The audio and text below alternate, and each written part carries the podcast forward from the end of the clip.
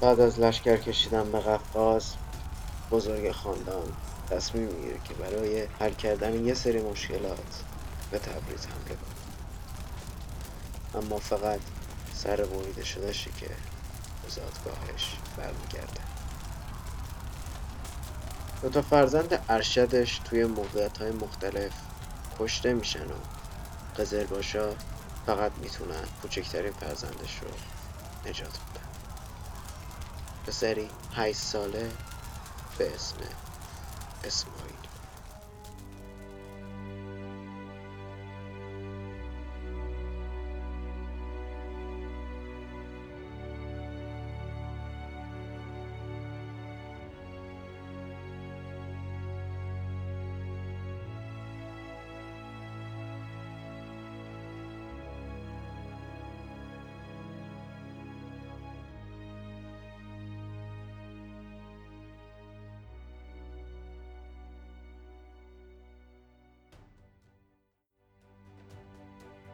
سلام.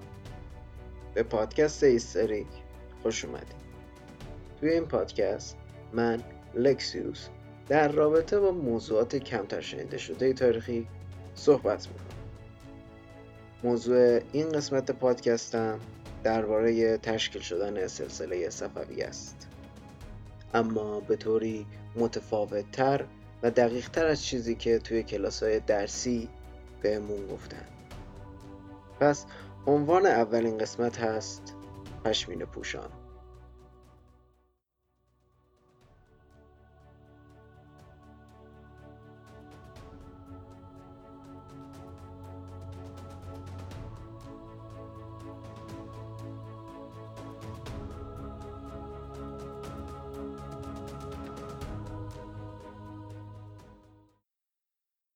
داستان صفویه برمیگرده به شهری به اسم کلخوران در نزدیکی اردبیل امروزی. شهری که در سال 650 هجری قمری شیخ صفی الدین اردبیلی به دنیا میاد. اما برعکس فامیل گورزنندش شیخ صفی الدین اصالتی کردی داشته و سنی محسوب می شده. شیخ ما وقتی به سن نوجوانی می‌رسه شیفته مکتب صوفیه و تصوف میشه. به خاطر همینم یک سری سفرهایی رو شروع می‌کنه تا اون پیر و مراد خودش رو پیدا کنه. تا اینکه وقتی به گیلان می‌رسه شیفته طریقت زاهدی میشه و به شاگردی شیخ زاهد در میاد. کم کم که میگذره شیخ صفی در دستگاه زاهدی به قدری پیشرفت می‌کنه که یه جورایی میشه دست راست شیخ زاهد. شیخ زاهد هم اون رو به عنوان جانشین بعد از خودش انتخاب می‌کنه و دخترش رو هم به عقد شیخ صفی در میاره. بعد از مرگ شیخ زاهد شیخ صفی الدین که حالا رهبر طریقت زاهدی شده میاد چند تا اصلاحات رو توی این دستگاه تصوفش انجام میده. حالا اونا چی بودن؟ اولین کار این بود که اومد مرکز طریقت رو از گیلان به زادگاه خودش یعنی اردبیل بود. حالا چرا اردبیل؟ چند تا دلیل اینجا وجود داره. اول اینکه اردبیل اون موقع شهر کوچیکی بوده و حساسیت زیادی رو ایجاد نمی‌کرده برای کسی. دوم اینکه دسترسی به این شهر مثل الان به راحتی نبود که جاده کشی و اتوبان و این چیزا داشته باشه. وضعیت جغرافیاییش یعنی کوههای بلندش و جنگلای باطلاقیش اردبیل رو مثل یه دژ غیرقابل نفوذ تبدیل کرده. گفتیم که اولین حرکت شیخ صفیالدین تغییر دادن مرکز تصوف بود. دومین حرکتی که انجام داد این بود که پسرش موسا رو به عنوان جانشین بعد از خودش انتخاب کرد. این کار چندان بدون سر صدا هم انجام نگرفت. چون تا اون موقع رهبرای ها بر اساس لیاقت و مقام به این سمت می رسیدن. نه روابط فامیلی و خونی. ولی خب گوش شیخ ما به این حرفا بدهکار نبود و آخرین حرکتش هم انجام داد و اون چیزی نبود جز تغییر اسم طریقت از طریقت زاهدی به طریقت صفوی.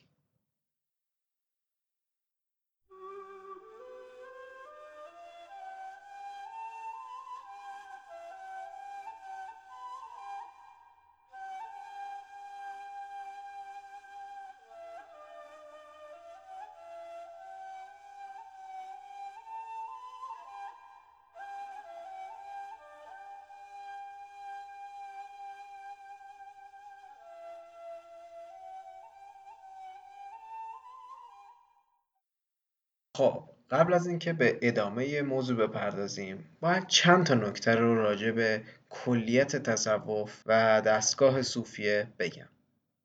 ریشه یا همون اوریجین تصوف برمیگرده به آینهای بودایی، مانوی و مسیحیت.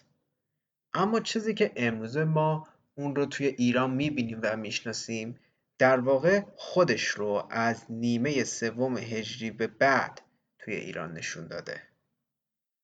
در رابطه با واژه تصوف و صوفی هم نظرات مختلفی کلا وجود داره.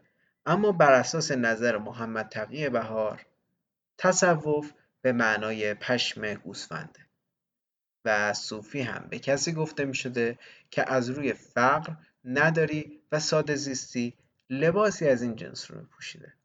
پس بنابراین به فارسی به کسایی که صوفی بودند می‌گفتند پشمینه پوشان. ورود شیخ صفی الدین به اردبیل همراه شده بود با رشد و نمو این شهر. پس بنابراین بعد مرگش مردم آرامگاه و خانقاه با شکوهی را براش ساختن. دوران رهبری شیخ موسی پسر شیخ صفی الدین همراه شده بود با برافتادن حکومت ایلخانی و سر کار اومدن سلسله تیموریان.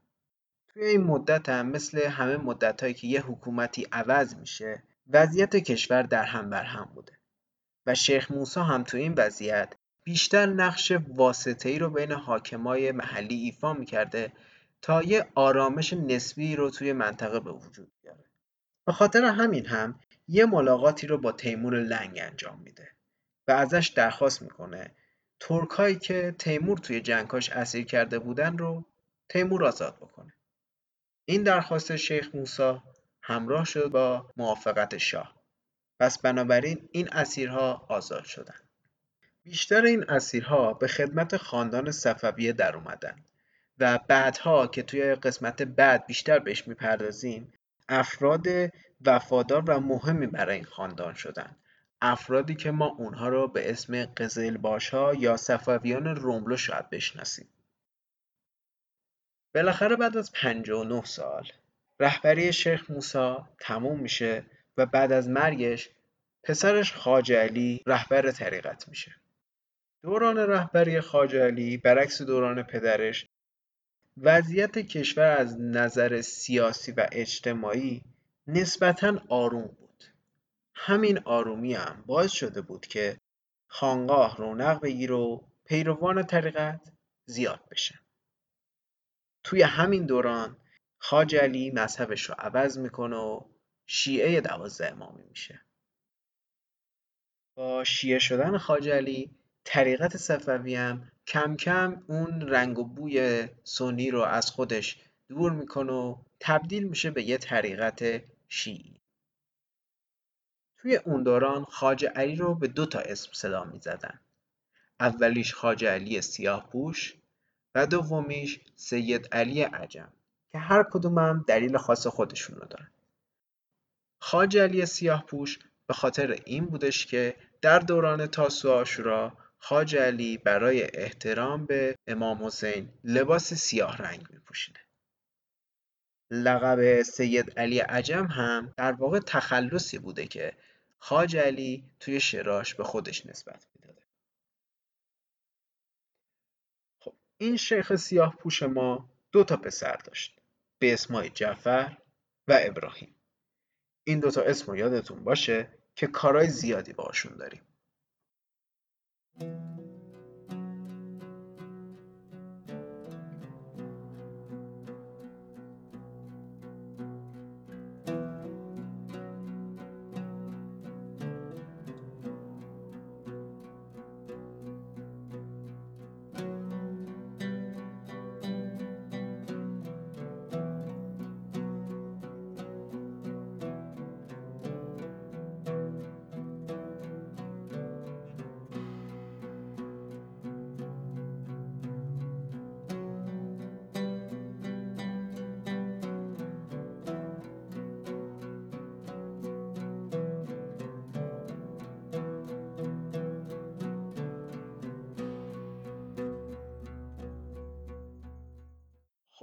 بذارید مرور کنیم ببینیم داستان از چه قرار بود.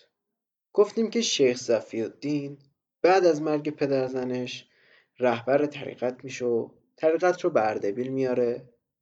اسمش هم عوض می‌کنه و پسرش موسا رو جانشین خودش می‌کنه. شیخ موسا هم بعد از پدر رهبر میشه و با آزاد کردن اسیرای ترک پیروان زیادی رو به دست میاره. بعد از مرگش هم نوبت خواجه علی سیاهپوش میشه که صفویه رو به یه طریقت شیعی تبدیل کنه. گفتیم که خواجه علی دو تا پسر داشت به اسمای جعفر و ابراهیم.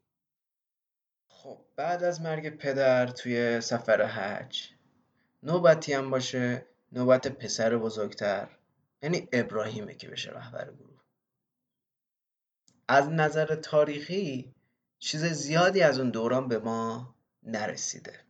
پس ما سریع ازش عبور می‌کنیم و میریم سراغ پسرش شیخ جنید. شیخ جنید موقع مرگ پدرش سن و سال زیادی نداشته تفلک به خاطر همینم اموش جعفر سرپرستیشو به عهده می‌گیره.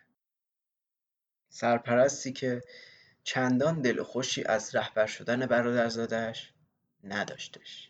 و میگفتش که دیگه بعد از برادرم باید نوبت من می‌شد. این بچه چی آخه؟ به هر حال وقتی که جنید بزرگتر میشه از سرپرستی اموش در میاد و رسما میشه رهبر طریقت. با خواهر یکی از مقتدرترین سلطانای آقویونلو به اسم اوزوم حسن ازدواج می‌کنه. توی همون اوضاع و احوال یعنی تقریبا توی سالهای 852 هجری حاکم اون موقع آذربایجان. شیخ ما رو نفی بلد می‌کنه و میفرستتش سمت سوریه. جنیدم. بعد از این همه گشت و گذار موفق میشه یه قلعه قدیمی و متروکه که مال دوران جنگای صلیبی بوده رو توی شام به عنوان اقامتگاه خودش اجاره کنه وضعیت به همین منوال چند سالی میگذره. تا اینکه یه روز شیخ جنید باز هوای وطنم آرزوش می‌گیره و تصمیم می‌گیره که برگرده به اردبیل. برگشتن شیخ انقدری با استقبال مردم روبرو میشه که اموش جعفر و حاکم آذربایجان که گفتیم یه ذره قبلتر اونو نفی بلد کرده بود اجازه موندن شیخ ما رو توی اردبیل نمیدن. پس شیخ ما هم تصمیم گرفت که به بهونه جهاد با کفار بره به قفقاز.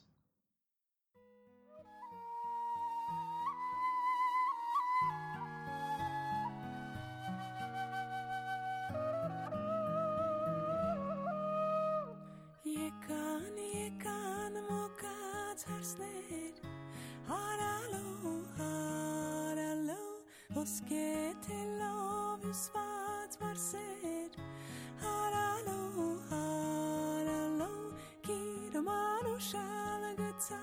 shalagatat usin Haralo haralo Dem kedase salalulusin Haralo haralo سرزمین قفقاز اون موقع دست سلسله شراوانشاهان بوده. اسمش اگه می‌تونید سه بار پشت سر هم بگید. سلسله که اصالت عربی داشتن و از زمان هارون الرشید تا زمان شاه طهماسب اول یعنی اون موقع که صفویه دیگه تشکیل شده بوده به مدت 700 سال بر قفقاز مسلط بودن حالا اسم این سلسله زیاد مهم نیست. توی بین همین لشکرکشی جنید به قفقاز اموش جعفر کسی که گفتیم جنید رو بزرگ کرده بود و کسی که موقع تبعید جنید توی اردبیل مونده بود و خدمتگزار حاکم آذربایجان شده بود. از ترس کشته شدنش به دست جنید. نامه به شاه قفقاز می نویسه و اون رو از لشکرکشی برادرزادش مطلع می‌کنه. پس جنگ با شاهان همانا و کشته شدن شیخ جنید همانا. موقع کشته شدن شیخ جنید پسرش شیخ حیدر یه ماهش بوده. به خاطر همینم پیش پدر بزرگش یعنی اوزوم حسن کسی که یه ذره قبلتر گفتیم که شیخ جنید با دخترش ازدواج کرده بود بزرگ میشه. وقتی که دوازده سالش میشه با پدر بزرگش به آذربایجان حمله می‌کنن و اونجا رو تصرف می‌کنن. پس دوباره اردبیل میشه مرکز طریقت صفوی. با مرگ اوزون حسن در سال 881 هجری قمری شیخ حیدر یه جورایی حمایت امیرای آقایونلو رو از دست میده. ولی این موضوع اصلا باعث نمیشه که فکر حمله به قفقاز رو از سرش بیرون بکنه. شیخ حیدر ما سخت تشنه انتقام خون پدرش بود. پدری که توسط حاکمای قفقاز کشته شده بود و باعث شده بودن اون از داشتن نعمت پدر محروم بشه پس شروع می‌کنه به قارت و کشت و کشتار توی شهرها و روستاهای قفقاز. حکومت آقایونلو هم برای اینکه با حاکمای قفقاز یا همون شاهان به مشکل برنخوره میگه که ما اصلا اینو نفرستادیم. این حسابش از ما جداست. ما خودمونم اصلا با این مشکل داریم. وقتی که خبر به گوش شیخ حیدر می‌رسه کارشون اسم نیمه توی قفقاز بیل می‌کنه و میاد که تبریز رو فتح کنه. ولی خب از اونجا که اول پادکست شنیدین و براتون اسپول شده می‌دونید که توی همین راه کشته میشه و مردم تبریز سرش رو می‌برن و به اردبیل میفرستن. بعد از کشته شدن شیخ حیدر دو تا فرزند اولش یعنی علی و ابراهیم رو هم می‌کشن تا طریقت رو بدون رهبر بذارن. ولی خب قزل باشا کوچکترین فرزندش رو نجات میدن و تحت مراقبت های شهید امنیتی میفرستن اردبیل.